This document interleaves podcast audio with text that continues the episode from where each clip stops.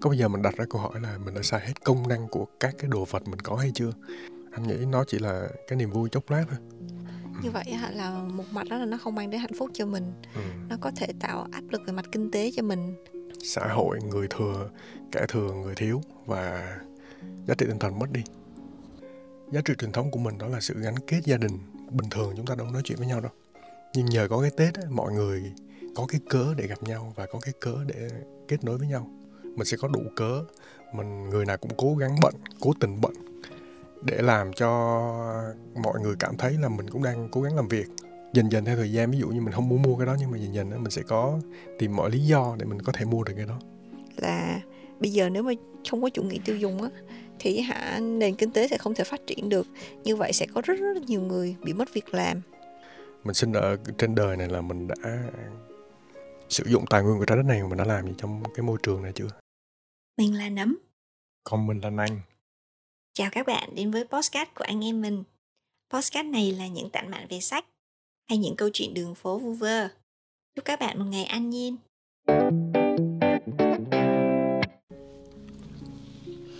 Hôm nay mình sẽ nói về chủ đề chủ nghĩa tiêu dùng. Hôm nay em sẽ hỏi, còn anh sẽ trả lời. Ok. Vậy thì câu hỏi đầu tiên là chủ nghĩa tiêu dùng là gì ạ? Chủ nghĩa tiêu dùng hay là còn gọi là chủ nghĩa tiêu thụ, tiếng Anh là consumerism, thì theo anh tìm hiểu là chủ nghĩa tiêu dùng là, nói về lý thuyết nha, là người ta cho rằng là một quốc gia mà tiêu thụ hàng hóa và dịch vụ với cái số lượng lớn thì sẽ có ích cho nền kinh tế, và nó khuyến khích những cái chính sách khuyến khích lòng tham, và nó thường ủng hộ cho cái việc mình mua sắm nhiều hơn. Đó là tìm hiểu của anh về chủ nghĩa tiêu dùng. Vậy mục đích của chủ nghĩa tiêu dùng là để thúc đẩy phát triển của nền kinh tế, thúc đẩy chi tiêu. Vậy thì chủ nghĩa tiêu dùng được cũng có cái mục đích là phát triển kinh tế, là mục đích cũng tốt đấy chứ. Vậy thì chủ nghĩa tiêu dùng còn có cái tác hại gì tiêu cực với cuộc sống của chúng ta? Anh thì anh nghĩ tác hại nhiều hơn lợi ích. Ở khía cạnh lợi ích thì anh thấy nó chỉ thúc đẩy nền kinh tế thôi và tạo ra công ăn việc làm rất là nhiều. Người ta có thể dựa vào cái lý do là tạo ra công ăn việc làm để người ta phát huy, người ta kích thích cái chủ nghĩa tiêu dùng để cho mọi người mua sắm nhiều hơn. Nhưng mà đối với cái tác hại của nó thì anh nghĩ là nếu mà một nền kinh tế không có đủ minh mẫn để kiểm soát tốt thì nó sẽ trở thành gánh nặng. Giới trẻ một số nơi thì họ mua sắm quá sức, quá với lại cái sức lao động của họ. Họ vay nợ nhiều hơn và họ sử dụng cái thẻ tín dụng để thỏa mãn cái nhu cầu tiêu xài của họ. Và cái lợi ích thì ít mà cái tác hại thì nhiều, đó là cái việc mà dư thừa sản phẩm, hàng hóa, dịch vụ. Dẫn đến cái việc là cái người mà người ta nhiều tiền hay người ta giàu có thì người ta mua nhiều xe hơn, nhiều nhà hơn, nhiều thuyền hơn, ví dụ vậy. Thì dẫn đến một xã hội quá coi trọng vật chất và không còn giá trị tinh thần nhiều nữa. Bởi vì khi mà mình hướng đến vật chất thì mình chỉ muốn có nó thôi. Cái sự kích thích bằng các cái phương tiện quảng cáo nó kích thích mình, mà nó làm cho mình luôn luôn mong muốn có một cái gì đó mới, một cái điện thoại mới, một cái xe mới, và mình lại bỏ cái cũ đi.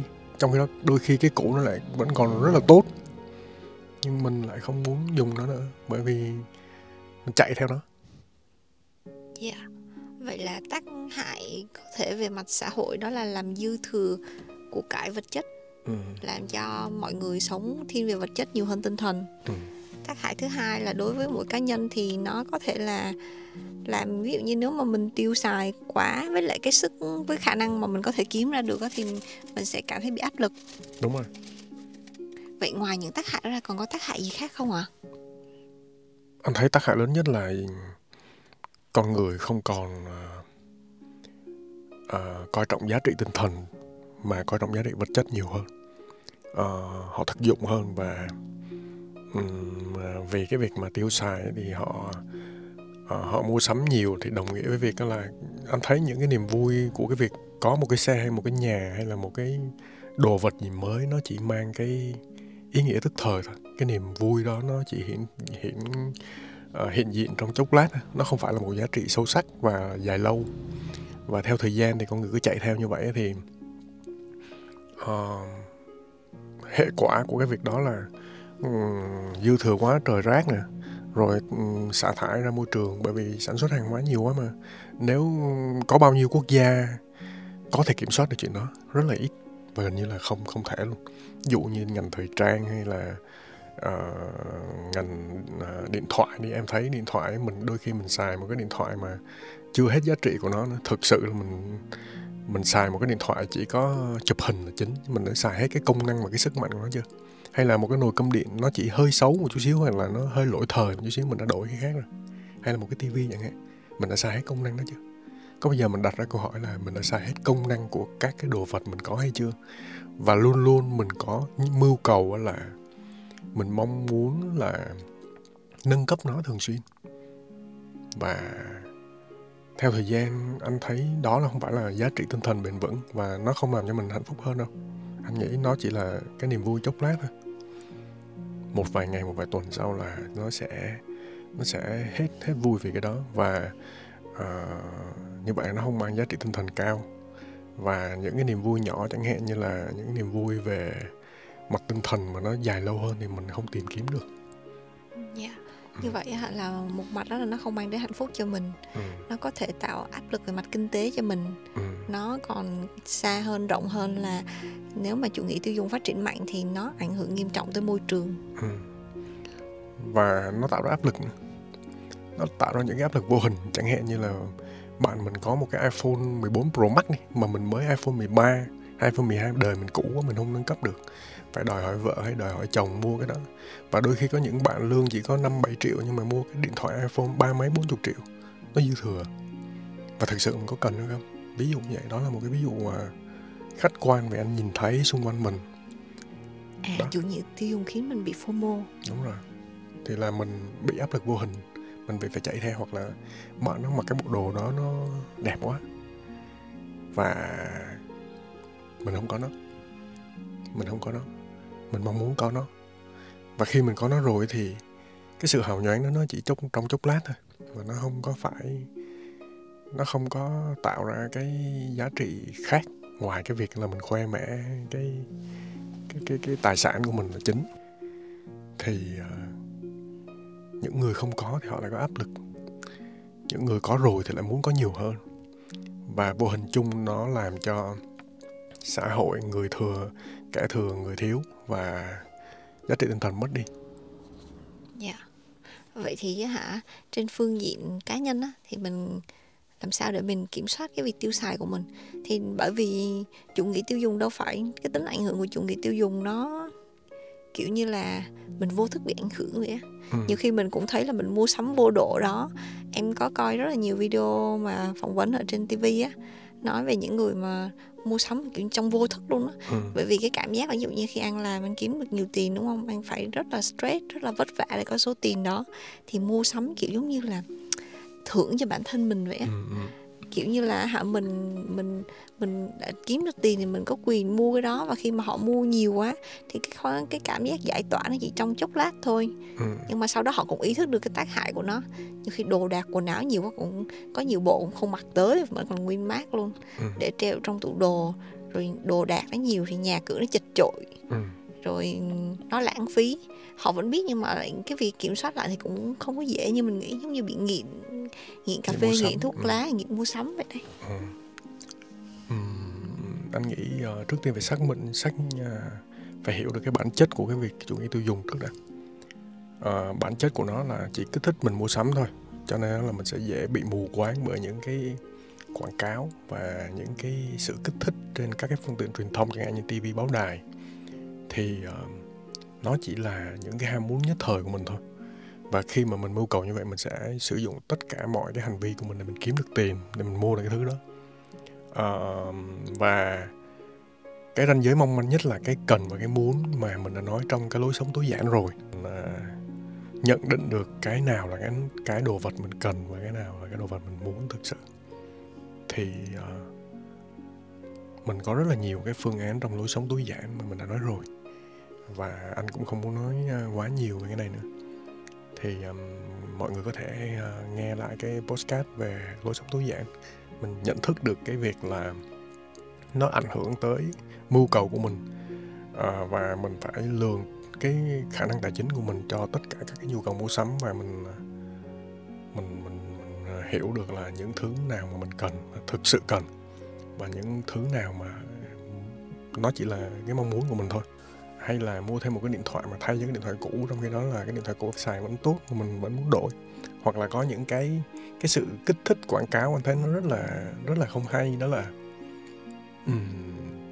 Tết này sắm điện thoại mới, hay là Tết này phải mua cái này mua cái kia, phải như vậy. Thì cái giá trị truyền thống nó còn đâu. Và cái giá trị truyền thống trong cái Tết cổ truyền, ví dụ vậy này ha. Sắp Tết rồi mình sẽ nói ví dụ Tết luôn, là giá trị truyền thống của mình đó là sự gắn kết gia đình. Bình thường chúng ta đâu nói chuyện với nhau đâu, nhưng nhờ có cái Tết ấy, mọi người có cái cớ để gặp nhau và có cái cớ để kết nối với nhau.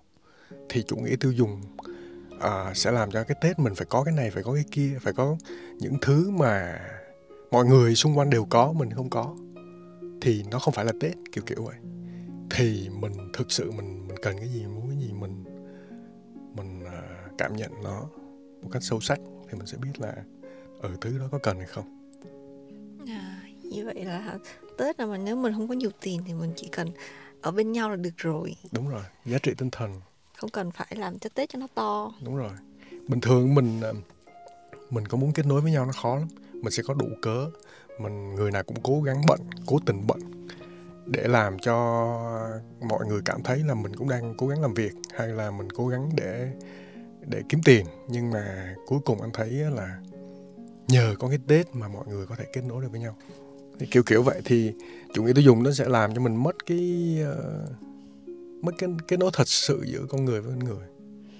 Tại vì chủ nghĩa tiêu dùng và Tết cũng liên quan nhiều với nhau. Tại vì Tết là cái dịp mà người ta chi tiêu nhiều mà. Đúng rồi. Và em thấy Tết là một trong những, nói về việc lãng phí hả, đương nhiên là chủ nghĩa tiêu dùng khiến mình thường xuyên rơi vào trạng thái lãng phí, và một trong những dịp mà mình hay lãng phí nhiều nhất đó là Tết. Đúng rồi. Em thấy rõ nhất là lãng phí đồ ăn. Là nấu đồ ăn quá nhiều, xong hâm đi hâm lại. Hoặc là thấy ép ăn nhanh của anh Tết á, ép nhau ăn nhiều á, vì lỡ nấu nhiều nên ép ăn nhiều. Lý do cũng tiệc tùng, đâu có tốt cho sức khỏe đâu. Mình cũng không cần ăn nhiều vậy á, lãng phí. Ngoài ra cái chủ nghĩa tiêu dùng nó còn làm càng ngày làm cho cái xã hội nó bất bình đẳng về thu nhập nữa. Bởi vì khi mà xã hội đi theo thiên hướng đó thì người giàu lại càng giàu, người nghèo có thể nghèo hơn. Bởi vì mình nghèo hơn là vì mình bị dính vào chủ nghĩa tiêu dùng, mình mua sắm vô độ. Và có một số cái video phóng sự về giới trẻ Hàn Quốc hay giới trẻ Hồng Kông mà nó coi trên internet đó, anh coi của VTV đó, thì là họ mua sắm. Và khi mà cái đợt Covid vừa rồi á, giãn cách họ không làm việc nữa, thì lúc đó tự nhiên họ mới thấy một cái khoản nợ lớn như vậy. Và có thể là họ làm với cái mức lương của họ cả đời họ không trả được hết. Đó là một cái nguy cơ lớn. Mà nhân đây thì tập podcast này mình cũng muốn cảnh báo với mọi người là chúng ta nên chi tiêu hợp lý. Và cái ranh giới mong manh và khó nghĩ nhất là cái cần và cái muốn đó. Cần và cái muốn nó khó cảm nhận lắm. Bữa trên Netflix có một phim tài liệu nói về chủ nghĩa tối giản đó, có hai cái nhân vật chính đó, đi kiểu như là sống tối giản. Với lại có một bộ phim khác là tư vấn về tài chính đó, nói về cách mà mình sử dụng tiền đó. Thì đầu tiên là có một cái chị đó, chị bị nghiện mua sắm đó, xong chị xài tiền mà chị nợ tín dụng kinh khủng luôn đó. Đúng rồi, bộ phim đó cũng hay. Mà rõ ràng người trong cuộc biết nha, biết đó, nhưng mà không làm gì được. Nó giống như là cơn nghiện vậy đấy. Thì mình nghiện rượu thuốc lá hay là nghiện cà phê cũng khó cai, nghiện mua sắm cũng khó cai vậy đó. Nó giống như chất kích thích. Mà bây giờ quảng cáo để mà kích thích tiêu dùng, quảng cáo kinh khủng quá mà. Họ đương nhiên là khi mà người ta làm marketing truyền thông thì người ta sẽ tìm cách cho mình mua hàng. Còn ở phương diện người mua thì sẽ bị FOMO, bởi vì những cái mẫu tin đó nó sẽ đeo bám mình. Chẳng hạn như Facebook hay YouTube thì họ chỉ cần mình nhắc đến một món hàng nào đó thì nó sẽ đề xuất liên tục cho tới khi nào mình cảm thấy mình tự tìm mọi cái cách để mình biện minh mình sẽ mua cái đó. Dần dần theo thời gian, ví dụ như mình không muốn mua cái đó nhưng mà dần dần mình sẽ có tìm mọi lý do để mình có thể mua được cái đó. Anh cảm nhận cái đó rất rõ. Và theo thời gian mình cứ mua miết.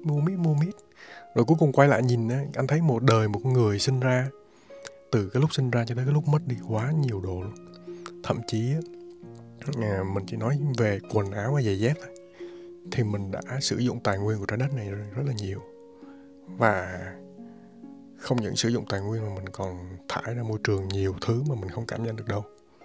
Bởi vì có nhiều thứ, chẳng hạn như đối với ngành chủ nghĩa tiêu dùng, mà đối với cái việc ăn uống thì mình thấy không, để nuôi được 1 kg bò chúng ta mất tới 15.000 gallon nước và cả hàng tấn thức ăn cho gia súc. Trong khi đó chỉ cần 1 kg bò đó mình không ăn thì hàng tấn thức ăn đó mình sẽ nuôi được rất nhiều người, ví dụ vậy. Hay là ngành thời trang mà không có bền vững thì cái nước xả nó thải ra môi trường nó độc như thế nào, và nó độc hơn rất nhiều so với cái việc xả rác, xả đồ nữa. Nhưng con người không cảm nhận được bởi vì không có cái số liệu. Nhưng mà may mắn là mình có xem những cái số liệu đó mà mình cảm nhận nó sâu sắc hơn. Dạ. Vậy anh có, ngoài những cái đó thì anh còn muốn nói gì thêm về chủ nghĩa tiêu dùng không? Theo anh thì tương lai của chủ nghĩa tiêu dùng nó sẽ như thế nào? Hướng đi ấy, nó sẽ bùng nổ hay nó sẽ thoái trào? Anh nghĩ con người sẽ càng ngày càng thông minh. Đến một lúc nào đó người ta sẽ nhận ra điều đó, và các cái công ty, các cái doanh nghiệp mà sản xuất họ cũng sẽ nhận ra. Và các quốc gia mà phát triển thì họ đã nhận thức được điều đó rõ ràng rồi. Mình là do nhiều thứ tác động đến cho nên là mình vẫn còn trong giai đoạn là tiêu thụ sản phẩm nhiều. Còn các quốc gia mà người ta đang hướng tới sự phát triển bền vững thì những doanh nghiệp phát triển bền vững họ sẽ nghĩ tới việc phát triển bền vững tất cả các sản phẩm của họ và tạo ra những sản phẩm giá trị hơn, giống như cái thời kỳ mà Nhật hay là Đức làm ra những sản phẩm mà xài cả chục năm không hư. Thì đó mới là cái mưu cầu trong tương lai. Và đương nhiên là vẫn giữ được cái công việc và việc làm cho người lao động, nhưng cái giá sản phẩm nó sẽ cao hơn rất nhiều. Thì đổi lại người ta sẽ xài bền hơn và người ta sẽ không còn lạm dụng cái chủ nghĩa tiêu dùng để người ta mua sắm vô tội vạ nữa. Dạ, em nghĩ có một cái phản biện phổ biến đối với việc với những người mà bảo vệ chủ nghĩa tiêu dùng á, người ta sẽ phản biện anh vậy nè, là bây giờ nếu mà không có chủ nghĩa tiêu dùng á thì nền kinh tế sẽ không thể phát triển được, như vậy sẽ có rất rất nhiều người bị mất việc làm, như vậy sẽ gây đến rối loạn xã hội. Vậy á thì không thể không có chủ nghĩa tiêu dùng được. Đó là một lối phản biện. Vậy thì theo anh á, nếu như mà giả định như chủ nghĩa tiêu dùng bị biến mất luôn thì có hậu quả nó có thể nào mình theo cái hướng đó không? Hay là còn hướng nào khác? Anh không nghĩ nó sẽ biến mất. Mà anh nghĩ nó sẽ thoái trào theo thời gian, và cái sự biến đổi của doanh nghiệp nó cũng sẽ đi theo cái sự thoái trào đó. Giống như là biểu đồ hình sin vậy, có lên có xuống vậy. Thì khi cái sự thoái trào nó xuất hiện, chủ nghĩa tiêu dùng theo thời gian nó sẽ thoái trào. Thì khi thoái trào như vậy doanh nghiệp nó sẽ biến đổi theo. Nó biến đổi theo và đương nhiên nó phải có thời gian. Và nhận thức mọi người sẽ tăng lên theo thời gian. Bây giờ chỉ là những hành động nhỏ như Facebook hay là những hành động nhỏ như tập podcast này. Nhưng 10 năm nữa thì sao? 5 năm nữa thì khác. Không thể nào mà làm cái sập hết luôn cả chủ nghĩa tiêu dùng, không ai mua sắm, không được. Mà nó sẽ có sự thoái trào theo thời gian. Nó sẽ nhận thức người tiêu dùng tăng lên này. Doanh nghiệp thì ở Việt Nam bây giờ cũng đã có những doanh nghiệp ý thức được chuyện đó rồi. Mình có nghe một tập podcast trên Vietcetera hay là trên Quốc Khánh Show có nói về thời trang đó. Thì những doanh nghiệp thời trang họ đã nghĩ tới những cái nguồn nguyên liệu mới, chẳng hạn như là bắp nè, chẳng hạn như là những cái nguồn nguyên liệu thân thiện hơn với môi trường để họ sản xuất. Và họ không có xây dựng cái thương hiệu thời trang dựa trên gọi là thời trang nhanh. Thì họ cũng nhận thức được mà. Nhưng mà để educate thị trường thì họ mất một thời gian rất là dài. Bởi vì làm ra những sản phẩm như vậy nhưng mà họ vẫn phát triển những sản phẩm truyền thống.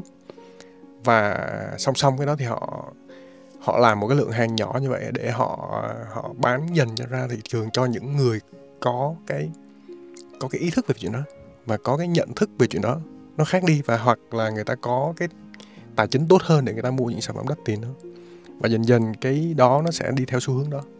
anh nghĩ nó sẽ thoái trào. Như vậy là mọi người sẽ mua sắm một cách có ý thức hơn, mua sắm và luôn nghĩ đến cái tác hại của cái việc đấy. Đúng rồi.